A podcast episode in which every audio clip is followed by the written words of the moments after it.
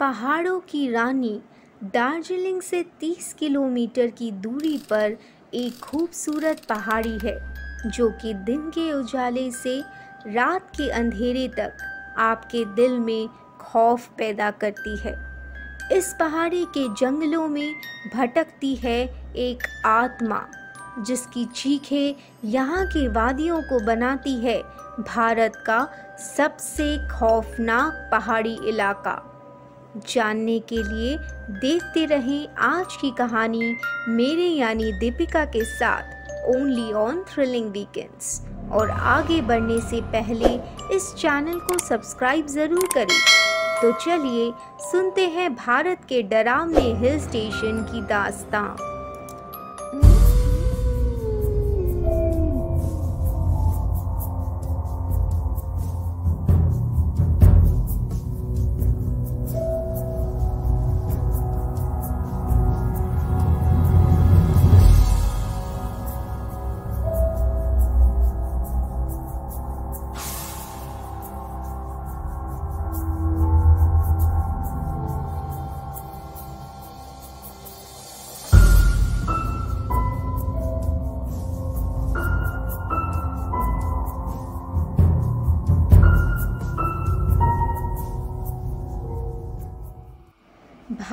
के पूर्वी इलाके में बसा है एक खूबसूरत हिल स्टेशन, जिसे इसकी खूबसूरती के लिए क्वीन ऑफ़ हिल्स का खिताब मिला है।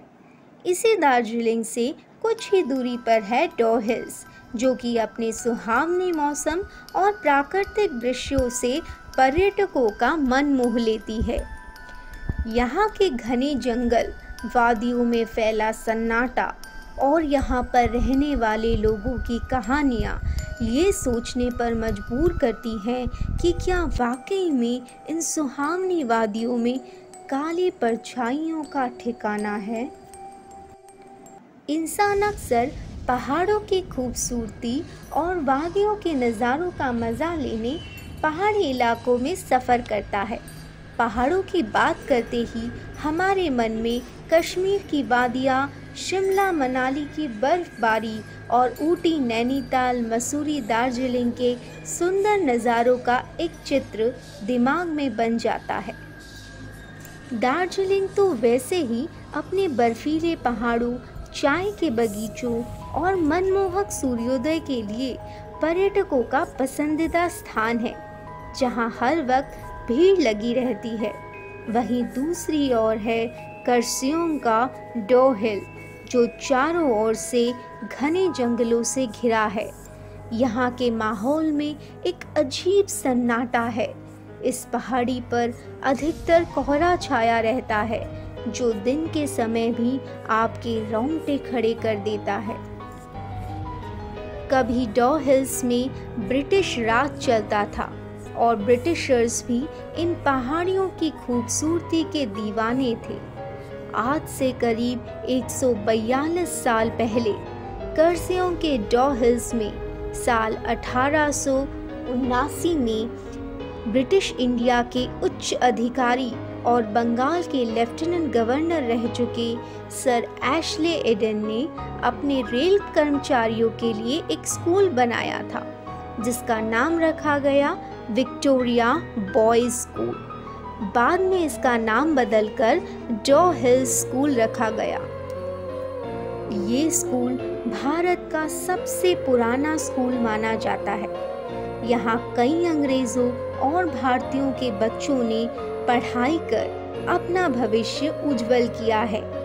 इसी स्कूल के पास है ब्रिटिशर्स का बहुत पुराना चर्च। जो कई सालों से बंद पड़ा है। कहते हैं, इस चर्च और डाउ हिल्स के जंगलों के बीच से गुजरने वाला एक रास्ता, जिसे द डेथ रोड कहा जाता है। यहाँ अक्सर नकारात्मक शक्तियों की मौजूदगी का एहसास हुआ है। ऐसी ही घटना घटी थी साल 1970 में रौनक नाम के एक व्यक्ति के साथ। जो किसी काम के सिलसिले में डाउ हिल्स में आया था। उसने डाउन हिल्स में एक कॉटेज हाउस किराए पर लिया था। उसी कॉटेज हाउस के चौकीदार ने उसे शाम के बाद जंगल और चर्च की तरफ़ ना जाने की चेतावनी दी थी। पर रौनक ने उसे एक सन की बूढ़ा मानकर उसकी बातों को हँसी में उड़ा दिया। अगली ही सुबह वो काम पर निकल गया। रौनक शहर में रहता था। इसी वजह से डॉ हिल्स की हरियाली, जंगली फूल और देवदार के बड़े बड़े पेड़ों ने उसे मोहित कर दिया था। शाम को जब वो घर लौट रहा था तो उसे जंगल में पेड़ों के बीच एक रोशनी दिखाई दी। उसे ऐसा लगा मानो कोई उसका पीछा कर रहा हो। रौनक तेज़ी से साइकिल चलाकर घर आ गया। पर इस बात का ज़िक्र उसने किसी से नहीं किया। अगली सुबह सूरज की किरणों से रौनक की नींद टूटी और वो फिर तैयार होकर अपने साथ खाना लिए काम पर निकल पड़ा। सारा दिन कड़ी मेहनत करने के बाद वो बहुत थक गया था और उसे नींद आने लगी। उसका काम जल्दी ख़त्म हो गया था तो उसने सोचा कुछ देर आराम करके फिर घर लौट जाएँगे।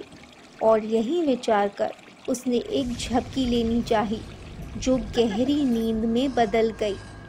जब उसकी आँख खुली तो अंधेरा हो गया था। चारों ओर एक भयानक सन्नाटा था, और जंगली जानवरों की आवाज़ें सुनाई दे रही थी। वो घबरा गया। और साइकिल के आगे लालटेन लगाकर घर की ओर रवाना हुआ। भेड़िए, हाइना और चील की आवाज़ें उस माहौल को और डरावना बना रही थी। अब जंगल के पेड़ उसे खूबसूरत नहीं, बल्कि खौफनाक लग रहे थे। तभी बीच रास्ते पर उसे एक छोटा लड़का दिखाई दिया, जिसने एक नकाब पोश जैकेट पहन रखा था। जिसकी वजह से रौनक को उसका चेहरा दिखाई नहीं दिया। रौनक ने मन में सोचा, इतनी रात को एक बच्चे का इतने वीराने जंगल में अकेला रहना ठीक नहीं। उसने साइकिल रोककर बच्चे से पूछा, अरे बेटा, इतनी रात इस घने जंगल में क्या कर रहे हो? तुम्हें कहाँ जाना है? बच्चे ने एक दर्द भरी आवाज़ में रोते हुए दक्षिण दिशा की ओर इशारा किया। रौनक ने उसे अपनी साइकिल पर बैठने को कहा और अपनी साइकिल को दक्षिण दिशा की ओर मोड़ लिया। हवा बहुत तेज चल रही थी। रौनक ठंड से काँप रहा था, पर वो ये देखकर दंग रह गया कि उस बच्चे को थोड़ी भी ठंड नहीं लग रही थी। बच्चे का नाम पूछने पर उसने अपना नाम जॉर्ज बताया। रौनक ने मन ही मन सोचा, इस बच्चे को अपने घर तक छोड़ मैं भी जल्दी घर लौट जाऊँगा। रास्ता बहुत पथरीला था। साइकिल बार बार धक्के खा रही थी, पर उस बच्चे में कोई हरकत नहीं थी। वो चुपचाप साइकिल पर बैठा था। अचानक वो बच्चा ज़ोर ज़ोर से साँसें लेने लगा। सर्द हवाओं के बावजूद रौनक का जैसे दम घुट रहा था। रौनक ने बच्चे से कहा मंजिल करीब है। हमें कुछ देर रुकना चाहिए। मेरी तबीयत कुछ ठीक नहीं लग रही। बच्चे ने डरावनी आवाज़ में चिल्लाकर कहा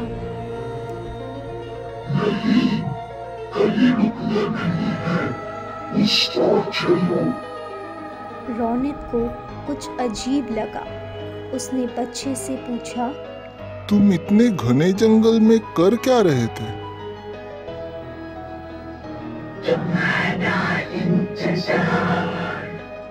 ये कहते हुए एक खौफनाक हँसी निकली। जिससे डरकर साइकिल लड़खड़ाकर गिर गई और रौनक ज़मीन पर जा गिरा। उसने अपनी आँखों के सामने उसी वीराने चर्च को देखा। रौनक ने देखा, उस लड़के के पूरे शरीर में बाल ही बाल है, जैसे कि कोई जंगली जानवर हो। और अचानक उस लड़के का नकाब हट गया और रौनक ने देखा कि उस लड़के का सिर नहीं था। तभी चर्च के पास एक पादरी की पोशाक पहने एक परछाई आई और दोनों उसे देखकर हंसने लगे। वो हँसी कोई आम हँसी नहीं थी, बल्कि दिल दहला देने वाली हँसी थी। ये सब देख रौनक के मुँह से ज़ोर से एक चीख निकली और वो वहीं बेहोश हो गया। क्यों? क्या लगता है आपको? आगे क्या हुआ होगा? अगले ही दिन रौनक की आँख खुली।